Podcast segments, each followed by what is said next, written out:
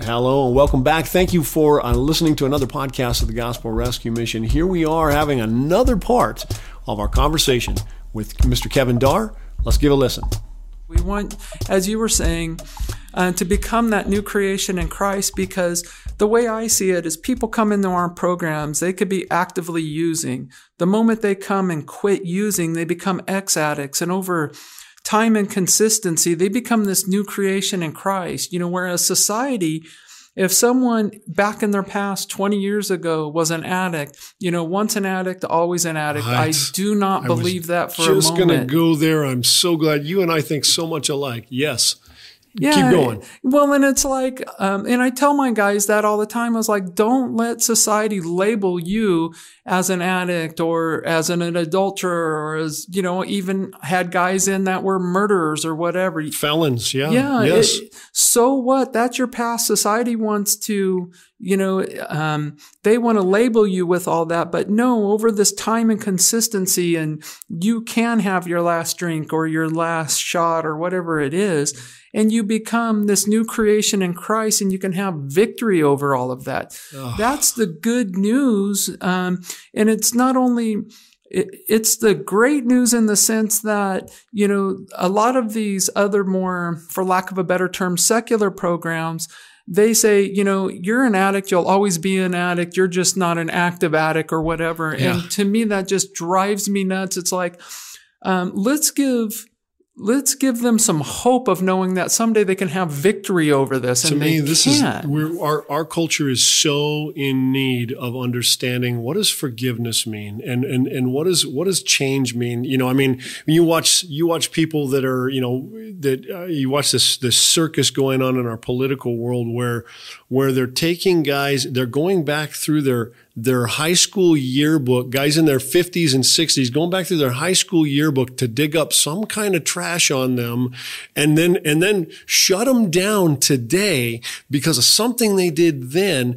And I'm thinking, nobody stands up to that standard. And nobody, absolutely nobody. And what you really need is not to is not to crush everybody, not to cancel everybody that's ever made a mistake. What you want to do is see change. And and you know, I get we get heat here because sometimes I'll I have, you know, probably at any given point in time, I have somewhere around ten percent of my resident population um in the men's house anyways, and, and sometimes even in the women's house where I've got registered sex offenders. And, um, you know, I, I always hesitate bringing that up because, because then everybody wants to know who and where and blah, blah, blah. And they get all panicky and, and everything in there. How could you let those people in there? And I go, man, let me tell you something. First of all, there is nobody on the planet that you want more to change than a sex offender. Right? You want them to change. You want them to have a different life. You want them to be, you want them to, to recognize the error of their ways, to regret it, to try and make things right in any way they can, and to be a different person moving forward, to change those things. But there is this idea that they can just never change. And, and despite the fact that all the recidivism rates show that they can change, in fact, that they're better at it than most felons if given the opportunity. And, and so it's, there's, there's so much information out there that says, man, these guys don't, and, and I'm with you. I, I hate sitting in an A A meeting or an N A meeting and I, and I sit in there listening because I'm supporting somebody that's there and I'm listening to them and somebody goes, hi, my name's Bob. Everybody goes, hi, Bob. I'm a, I'm, you know, today I'm getting my, my twenty-five year pen. Uh, I'm, I'm an alcoholic and an addict. And, and here's my twenty-five year sobriety pen. And to me, it's just like, a, you know, that record scratch, you know, and I'm like, wait, wait a minute. What? You haven't been doing this for twenty-five years and you're still calling yourself an addict and a, you know, an alcoholic and an addict or whatever. I'm going, no, I'm sorry, but this, you don't, you no longer meet that definition anymore. You're a changed man. Absolutely. And shouldn't that be, I mean, we, if, if we were talking about, if we were talking about women changing in prostitution, for leaving prostitution behind, um, the culture would find a sympathetic, there's a, there's a sympathy bone there, and they would go, and they would go, oh, they shouldn't have to wear a scarlet letter. These people, these ladies, you know, they may have done these things, and they start to justify their reasons for why they did it. They justify all the bad, you know, by, by all the bad circumstances they had. They tell this narrative. They'd automatically fill in all those gaps, but they can't do it for a felon, and they can't do it for a, they can't do it, certainly not a male uh, sex offender, right. um, because being a prostitute is a sex offense. It's, it's, you know, it's, it's a crime, and it should be. Right. And, and, um, and so, but that doesn't mean that people can't change. And that's the thing. This is the thing that's, I think, is unique to Christian organizations, and such good news. Why, why I'm excited to hear about somebody going to U-Turn for Christ or coming into the Gospel Rescue Mission who's, you know, man, they got an ugly past. And I'm with you. I've had murderers in here. I've had people that spent, you know, two decades in prison for crimes they committed. Um, and, and they come in here and they are so stunned that we just love on them, that we treat them, we treat them well. I mean, we're, we're rigorous. I mean, it's not a, you, it's not a sit down kind of a program, you know. I mean, this is, you are going to get a life of your own. It will be independent. When you're, when you leave here, you're going to leave into independence. Um, Because I'm not interested, because in, going back, circling back around to, you had talked about when somebody comes into the hospital because of a cut on their arm or something like that. We're not, we're, we're not, we're, we're like the E R, you know, and, and the way I know that if I'm an E R doctor that I'm doing my job is if I'm sending the patient out in better condition than they came in. And I really need to get them stable and, and, and on their way toward healing, you know, and, and get them, get the right people around them, the right circle of, of things that may include that I, I get them in touch with a counselor or a, a you know, some kind of a service provider or several of them in the community or whatever. But all those things have to come together to make that person successful. And included in that is is a story, a biblical worldview that I need to get them exposed to, to hear that you're more than just some kind of um you know, meat machine, you know, that, that seems to be like the the cultural narrative in so many ways.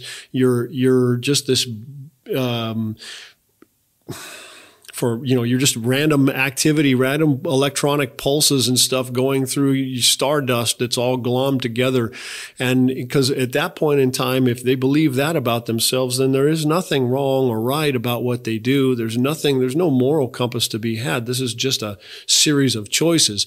And, and even those aren't even your choices. You're just following whatever the impulses that are flowing through your system. Yeah, is, you're predisposed, you know, to them. And, and that's another thing, you know, that I think is unique to Christian organizations. And I would almost assume that you would agree with what I'm about to say is uh, society has kind of taken personal responsibility away from individuals, right? So, you know, um, addiction is a disease, right, um, right? Which is, to me, the biggest bunch of hogwash there is. No, addiction is a choice that... Right. You know, well, a series of bad choices that led them to a place where, uh, you know, that they're addicted to whatever it is.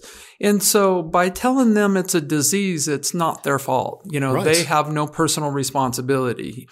And so it's that same mindset that we're talking about here with homelessness or whatever. It's not, you know, it.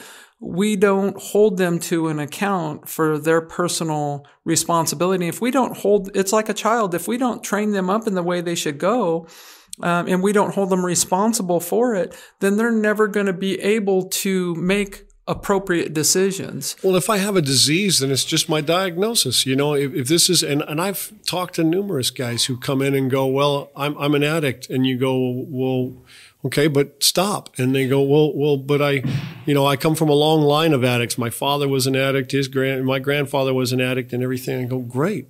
So stop. Yeah. And, and they go, no, you don't understand. It's in, it's in my D N A. You know, I was born this way. And I go, well, you know, now there's some things that we could agree on in some of that. You know, I, I agree that you were born with a lot of these things, but that doesn't mean that, you know, you don't have to stay the way you were born at, at every point and turn. And, and, uh, and, and then, you know, I go, it's, don't be resigned. I hear this a lot with, especially with, um, with, uh, mental health diagnosis. It's like, it's like, oh, I have depression.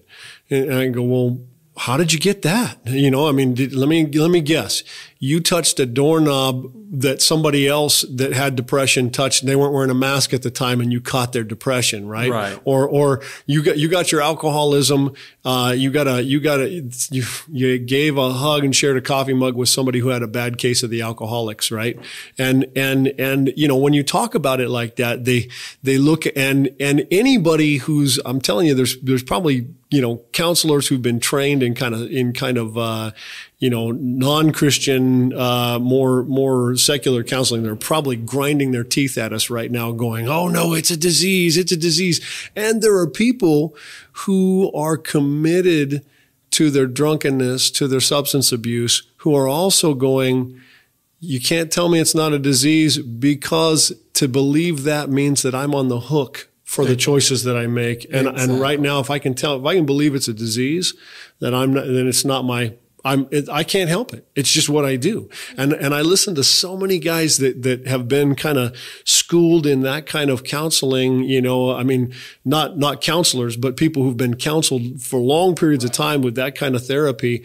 And, and they're just as stuck in it as they ever were. And they just go, oh, you know, it's, it's part of my, It's part of my cycle. It's what I do. I just, I, you know, I relapse every, you know, so often, and, and I can't help it and everything. And I go, man, what a hopeless, hopeless, miserable way to, to imagine the world works, you know? And, and I'm like, man, what if, what if I told you that you actually could just stop doing that?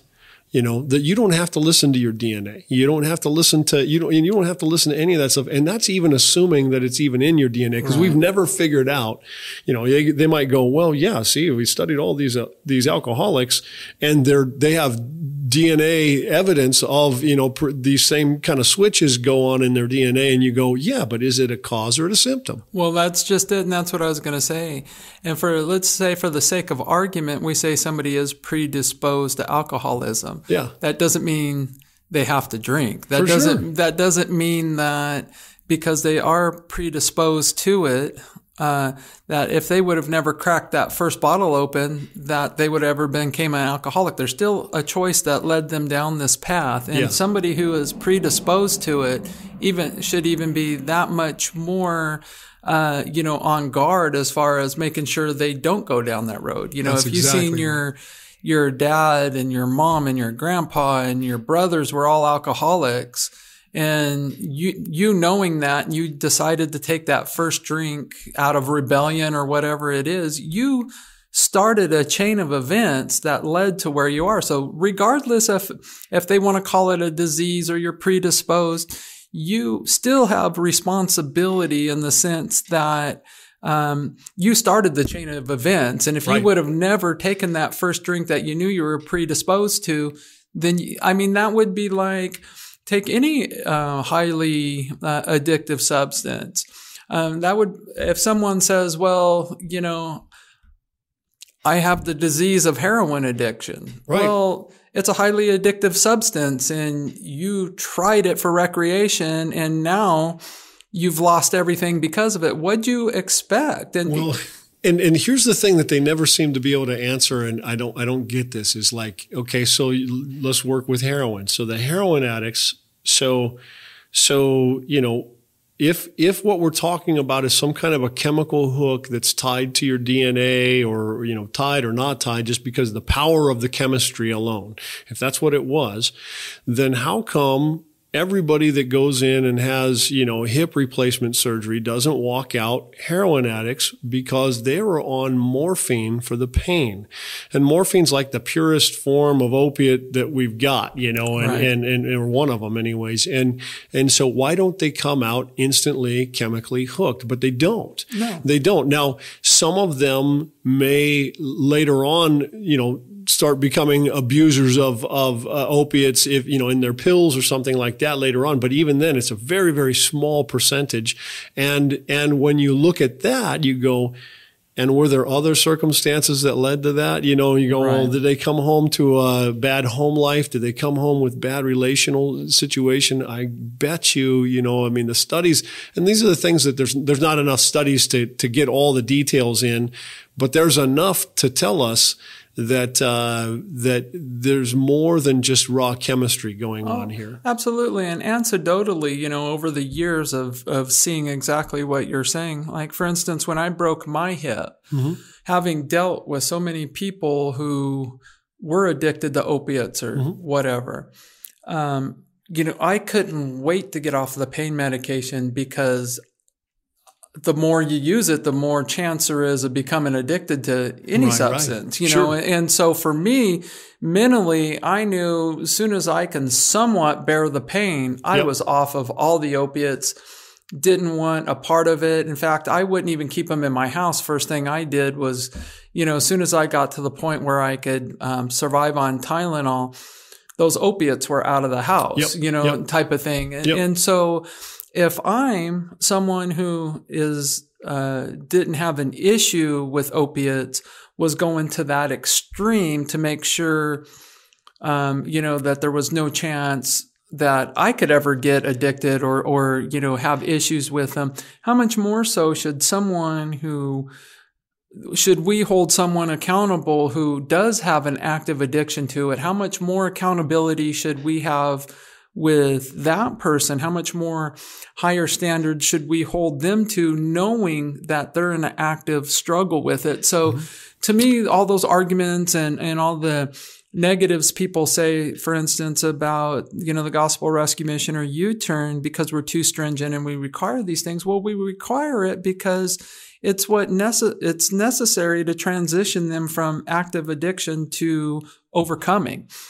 And, and and the thing the thing is, you know, that not just in theory. And this is this is the difference between, you know, this is the difference with you and I, be, between us and and so many other, um, you know, we're not just talking. I mean, the the average the the average um, uh, armchair quarterback that's sitting that's that's driving in their car right now, listening to this on our podcast or something, that is um, that's that's sitting there going, no, no, no, it, it, it, you know, they need this or they need that, and you go, well, how do you know?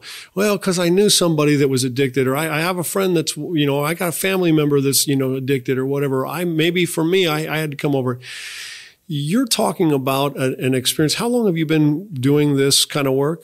I've been doing personally. Personally, about twelve. We I founded U-Turn here in Oregon uh, about thirteen years ago. Okay, so you and I have been really close to about the same time frame in in our um, in our working, you know, personally at, at this level. And and of those, I mean, how many people would you say you've seen? Just a rough guess.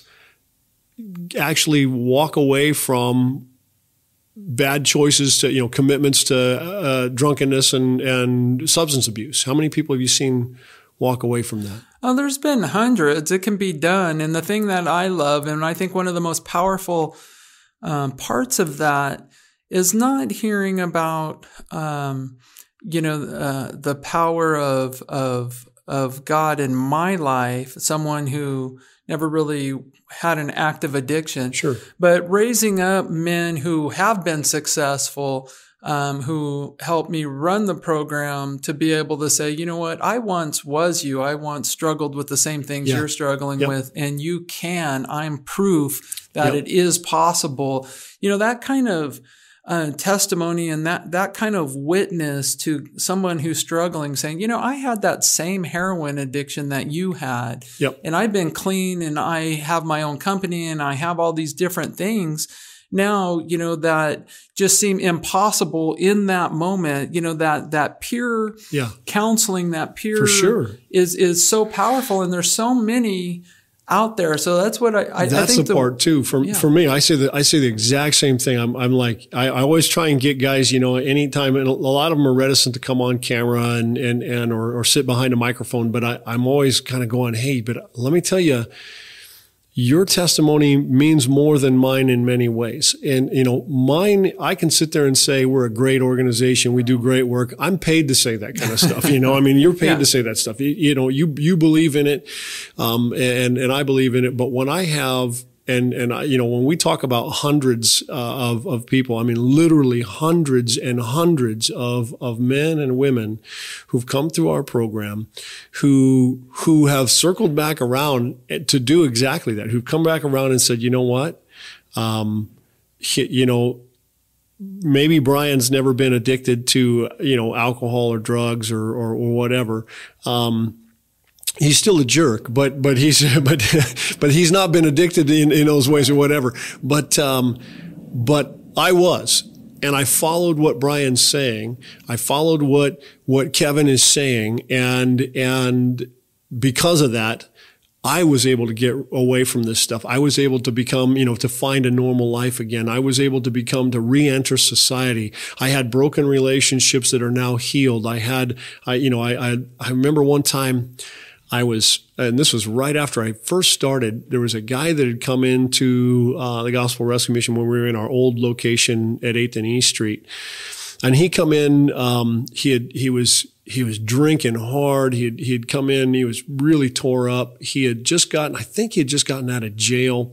Um, his wife had, had, you know, called, he had violated a restraining order or something along those lines. Um, he'd lost his wife and kids basically because of his drinking problem.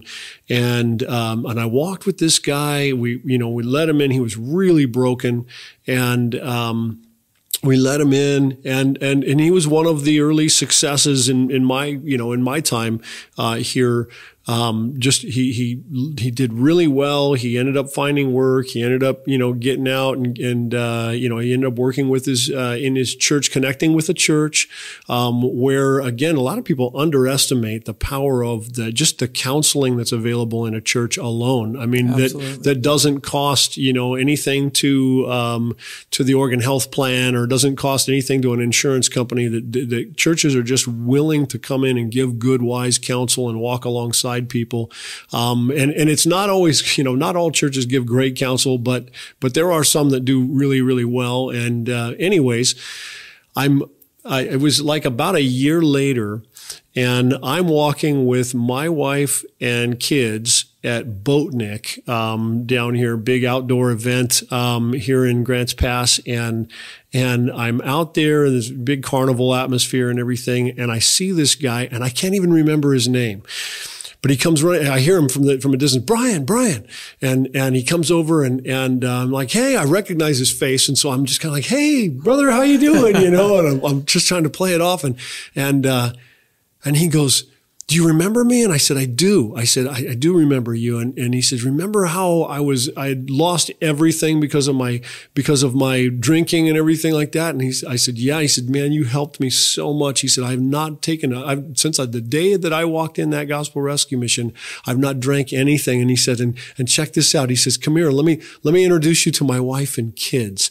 And they had been restored, and, and they were just having fun taking their kids out to a carnival and everything. And he and I are just standing there in, in the middle of Boatnik, just bawling as we're hugging each other and, and, and cheering each other on, you know, and, uh, and it's those kinds of experiences that you just never get past. You're like, this is, this thing works.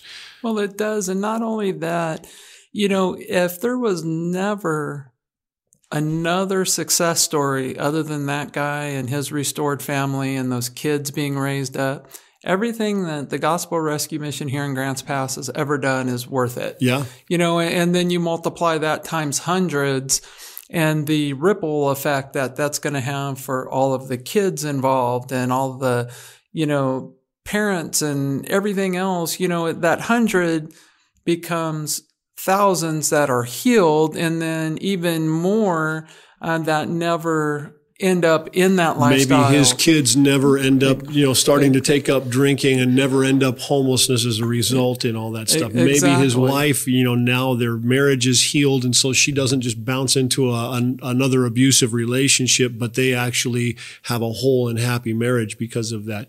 All kinds of things. And, and you, you break, you really can literally break the cycle that is generations. I mean, here at the mission, we've had, we've had three generations under the same roof.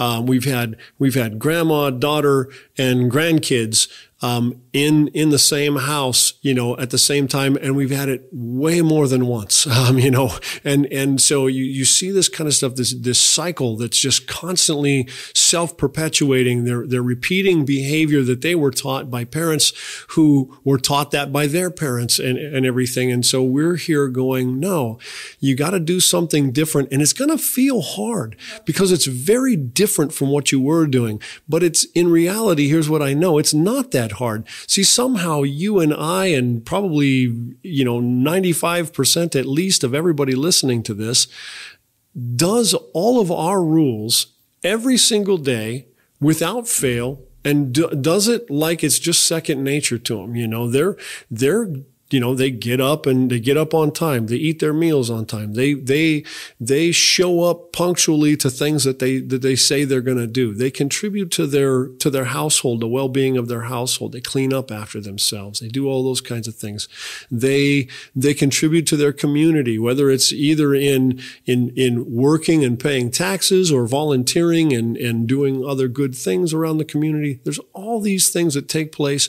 They don't abuse drugs and alcohol. alcohol and, you know, tobacco, and, and those that use things that are legal can afford to do so. It's, it's, it's okay because they're, they're doing it in a way that's not, that's not, uh, excessive, and they're doing it in a way that's, that's within their budget. And so, and so in those things, it's like, okay, they're not going to run themselves out on the street and, and everything. And all of these things happen every single day, all day, day in, day out. And, and, um, And that's what makes it work. You know, that's part of the, the, the magic in the whole well, thing. Well, and it is. And it, it, once again, it goes back to hope. Yeah. Um, you know, I think what we do is, is we give uh, or show them that there is hope to overcome all this, yeah. to overcome the generations of, you know, of addiction or whatever the case may be. Because it's been the same in our organization. We've had, you know, we currently have a father and son in the, in, sure. you know, in the ministry right yep. now. Yep. You know, and it's one of those things where, you know what, those cycles can be broken, and it doesn't have to continue on. You don't have to continue on just because that's the way you grew up. That doesn't mean you have to stay that way, or you don't, doesn't mean you can't better yourself or want something better for the next generation or whatever the case may be. And you can learn, and there are organizations and people that will walk alongside you and help you, mentor you through this whole process, because, you know, it, it goes basically down to one thing. Um, that I believe is the answer to all of this, and it's in your name. It's the gospel. Yeah. When we come to a, a relationship with Jesus Christ, all those things change. You know, the moment that I became a Christian, um, you know, it, it changed my uh, whole outlook and my morals almost instantly.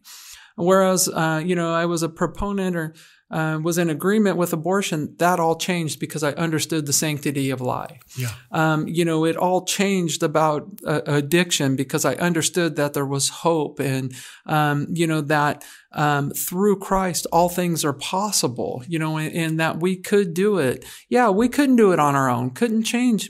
You know, uh, an addict's an addict for a reason, and it's beyond them. It's more powerful than themselves. But you throw in uh, God and godly people into your life and influences, and all of that can change. You know, it's it's interesting that um, these people who are telling you that it's not right, you know, that you require religious services. Um, it, to me, it's. It's just the opposite. Without the religious services, there's no point in doing what we do. If if we're yep. not giving them the gospel, which is the true power to change, yeah. or the true power to rescue them out of their their addictions and their diseases and whatever the case may be, then there is no point in doing it. I know for us as an organization, that's why early on I decided not to take any government funding or mm-hmm. accept insurances or any of that, because uh, it would fundamentally change Uh, you know, the mission of our organization. And it's like, no, I, I'm not going to have any, uh, any governmental agency or whatever telling us what we can and can't say as far as the gospel goes. Because if we can't preach the gospel and tell them this is the power, uh, to change, it's in, found in the gospel, then there's no point in us doing it. We'd be just like any other shelter or whatever else. Well, and here's the thing. So, you know, we'll, we get criticism on, on you're forcing people to, you're forcing your religion on people. I, I go, well, look, here, one of the two of us is forcing something on the other. Okay. And, and, and so, and, and, and I'm not forcing it on anybody. No. In fact, I've just said, we're a Christian, we're a Christian program. You're welcome to take part in it. By the way, if people hear this clunking going on in the background, we are in the Gospel Rescue Mission. We're, we're high atop the third floor of the Gospel Rescue Mission, and there's housekeeping going on outside, and the guys just aren't very quiet right now. So you're in, you're in mop buckets and stuff like that, getting drug around the floor. Um, so pay no attention to the noises in the background. Um, but, um, But the other angle is I'm only, I'm offering this one thing to anybody who wants it. Now, what, what the low barrier guys want is this. They want to force you, the taxpayer, to pay for their program. You want, they want you, the taxpayer, to pay for their low barrier shelter that doesn't require any religious, anything like that. And so who's really getting forced? Cause I don't want any more taxes. I mean, it's the one thing we all sit there and go, I pay enough, man. I mean, I am like, you want to know where I stand politically? I am just a hair to the left of taxation equals theft. Okay. It is, it is like, I am really, really close to that. So for me, you know, you're going to take my tax money. First of all, we're already spending tax money on a jillion other things that I, that I disagree with, abortion being one of them. Absolutely. I'm tired of my money getting taken to things that I morally find reprehensible.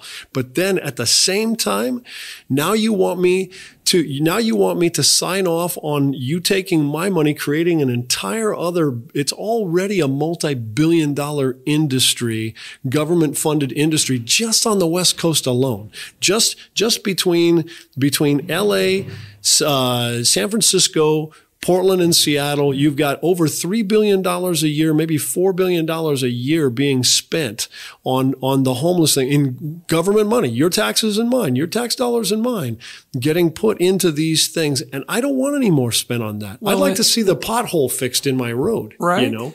You know, and, and I would challenge any government official to do a cost benefit analysis yeah. of what we do as Christian yeah. organizations as compare with money that we get compared to the money that a government agency would throw at a problem. And I guarantee you, if, if organizations up and down the West Coast had that same three or four billion dollars yeah. that these government agencies did, and they yeah. allowed us, just unchained us to yep. do what we do with it. Yep.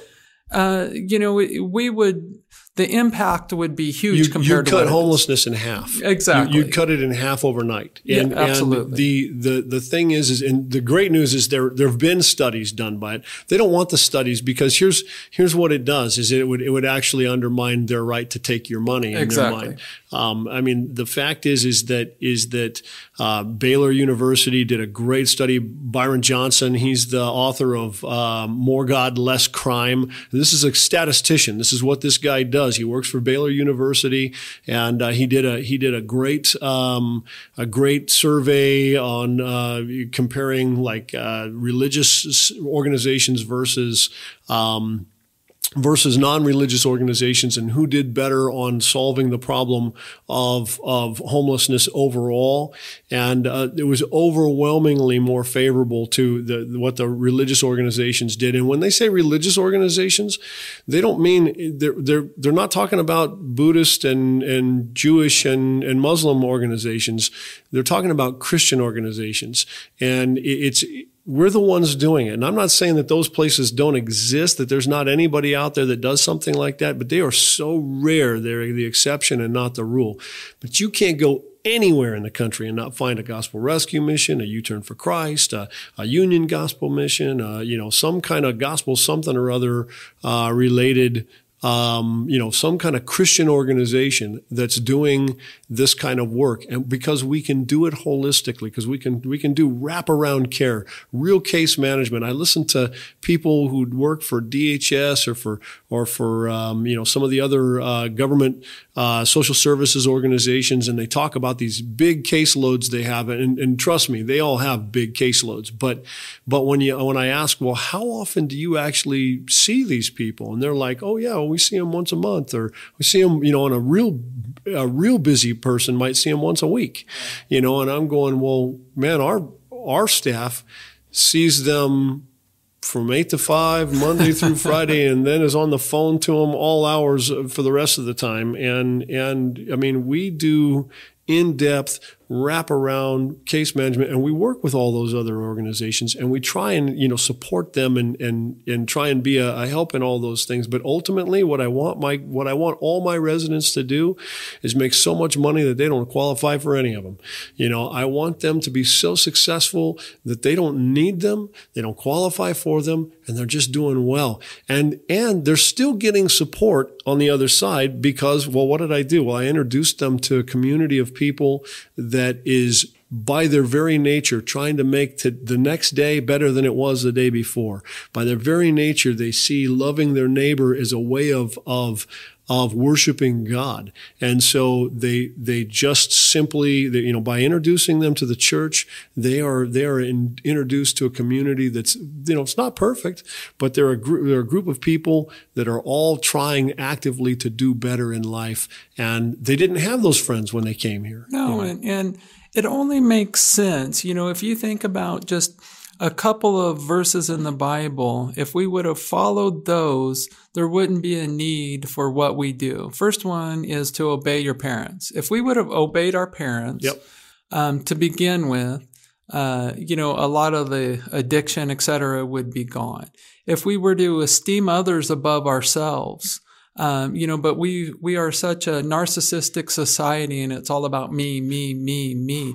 And if we were to take our focus off of ourselves and put it on other people and, and serving something higher than ourselves, that would take care of a lot of the problem too. And, and, you know, it's one of those things where just some of the simple basic tenets of Christianity, um, you know, are, are powerful in changing lives. Yeah. And, you know, part of the reason why I think, uh, you know, as we were talking about, uh, you know, dollar for dollar, what we do as compared to the government, it's part of it is, is because it is so simple. And, you know, all of the administrative cost is probably, you know, a government ran program as compared to ours, you know, it's probably ninety-five percent of the money. Oh, come on. You can tell me, just between us and the camera, you tell me you don't get P E R S. Yeah. Yeah.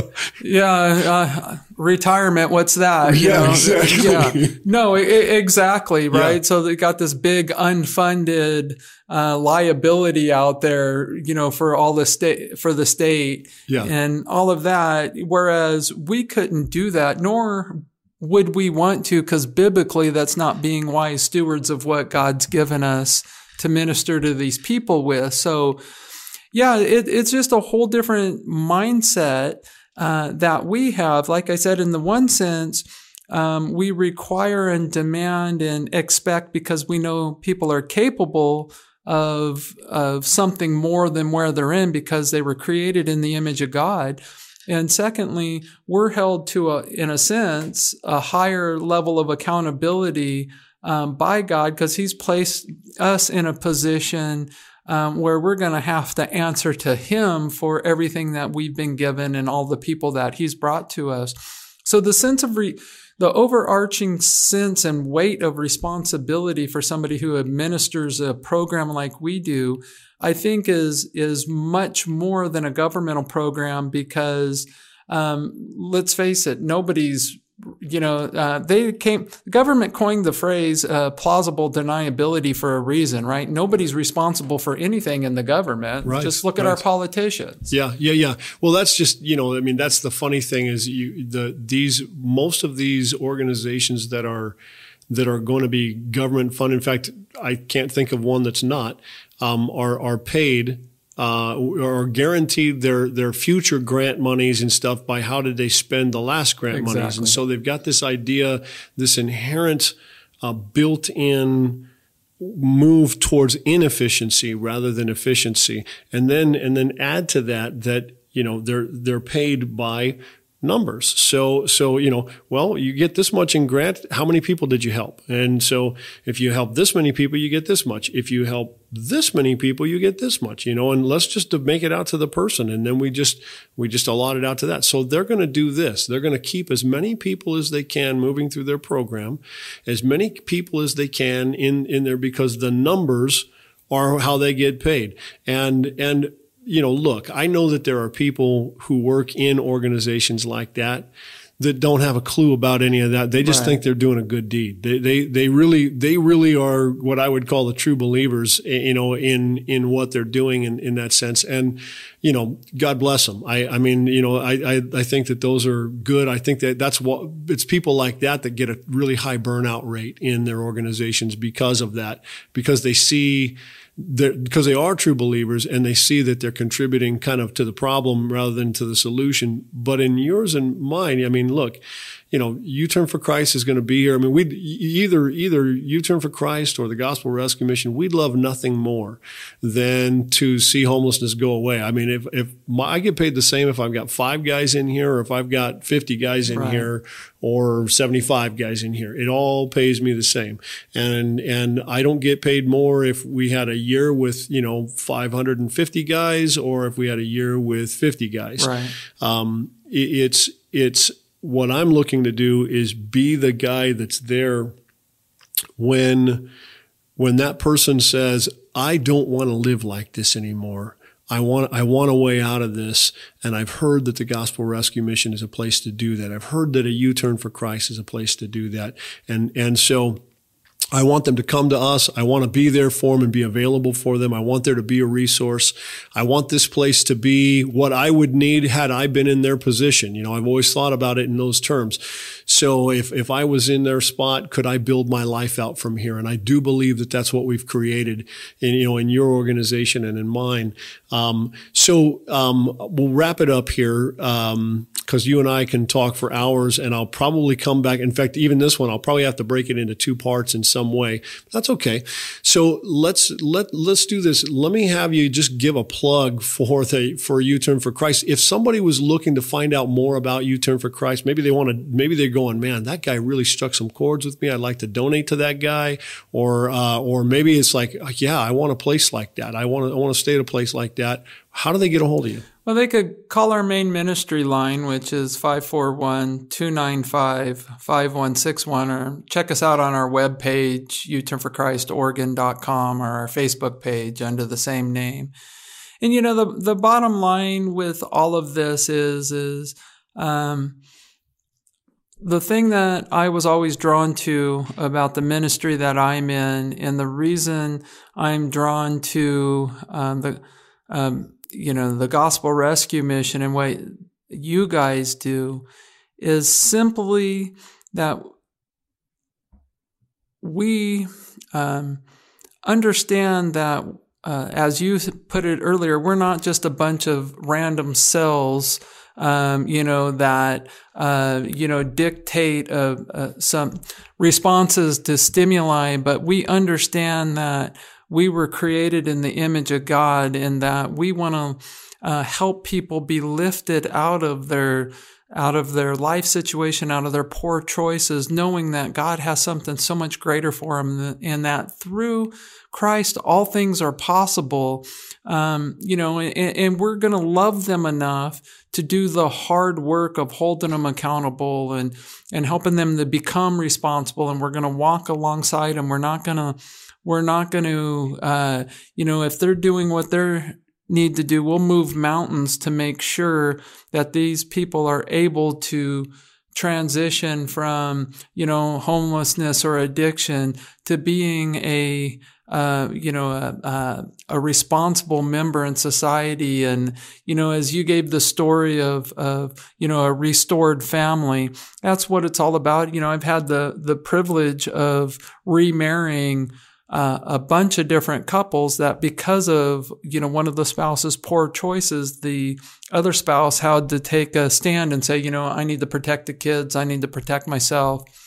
Ended up divorced, had other guys that were so institutionalized that, um, you know, they spent twenty-two out of the last twenty-five years in prison. And every time life would get too hard, they w- hard, they would do something to go back to prison for a year or so, just to kind of take a break from society and to be able to help them break those chains.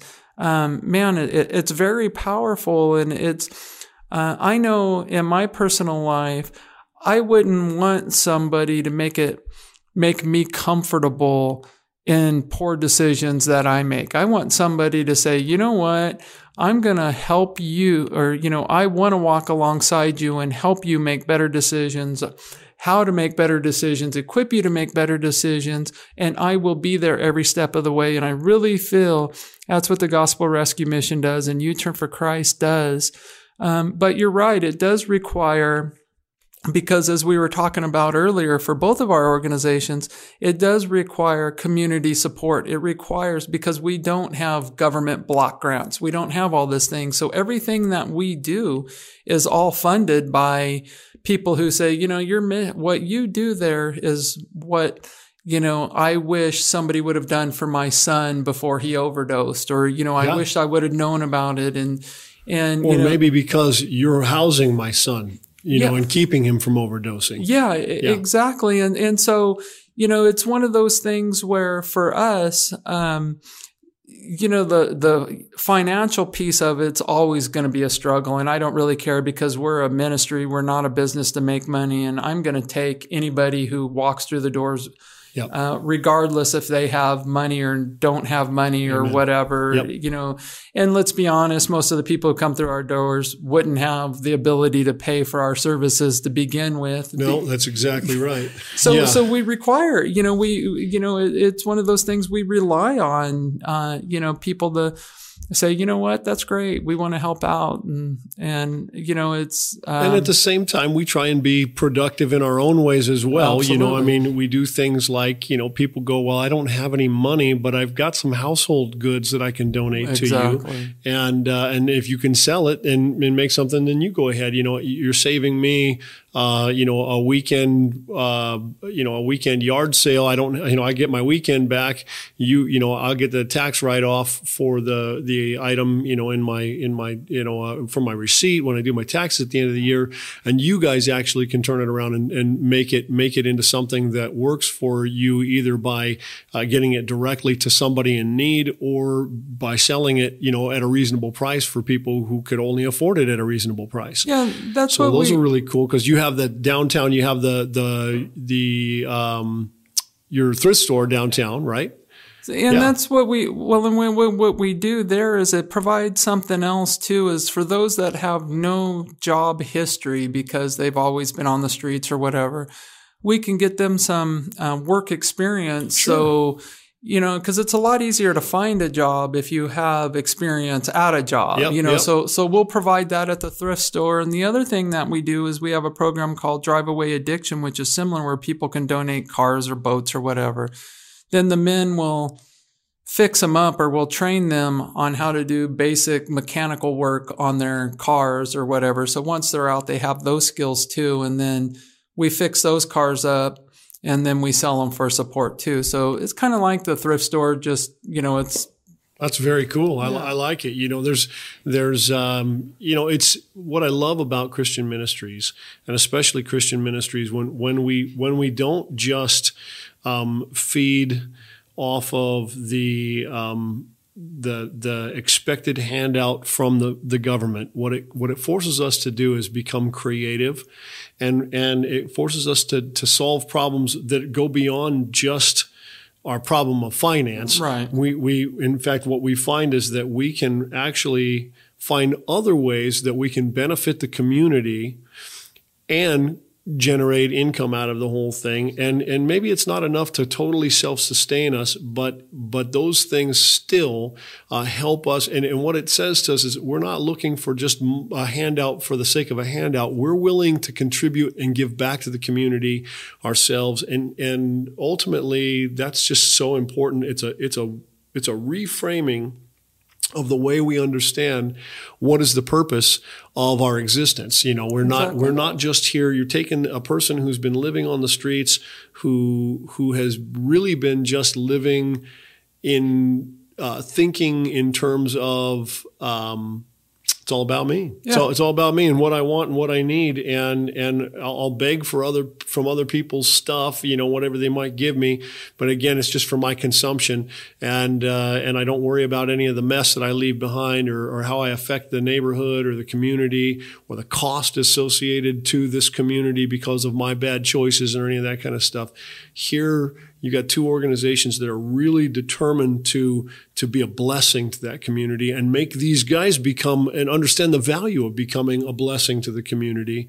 And that's so important. That's, again, perfect biblical, you know, worldview, you know, as you're look, thinking of, I think of like Jeremiah twenty-nine, when it's saying, you know, to seek the welfare of the city, um, because it's in their welfare that you'll be blessed. It's in their blessing you'll be blessed. And that's, that's so important. Well, um, all that said, uh, we've, again, we really have just gotten really good. Uh, what I'd like to do is do this more often. Um, and, you know, we've got so many topics and so many things we could hit. Um, and I really appreciate you coming on and, and, and talking with me. And, uh, again, um, this is, uh, with the Gospel Rescue Mission. You can find out about us at grants pass mission dot org. You can check out our, our YouTube channel. Uh, you can check out our, uh, our Facebook page. And if there's something about this that you like, something that strikes a chord, uh, please share it with your friends. Subscribe. If you're, if you're watching us on YouTube, please hit the like button and subscribe. If there's anything in, in this that we've said that challenges you, or that you disagree with, or that you, that really struck a chord and that you thought, man, I never thought about it like that, please leave a comment. Um, we love to hear from you, and we want to engage with you in, in these things. Um, maybe there's somebody, if you're listening across the country and there's, you, you're living in a town where they have a program like what we're talking about here, and you go, man, we've got a program like that in our community, and you want to give a shout out, man, throw a link to their, to their organization in there, and uh, in the comments as well. And uh, we'd love to explore that. I'd love to reach out to maybe some of those, and maybe we can sit down and talk, you know, and, and talk shop. Uh, anyways, God bless you. Thank you again for listening, and have a great day.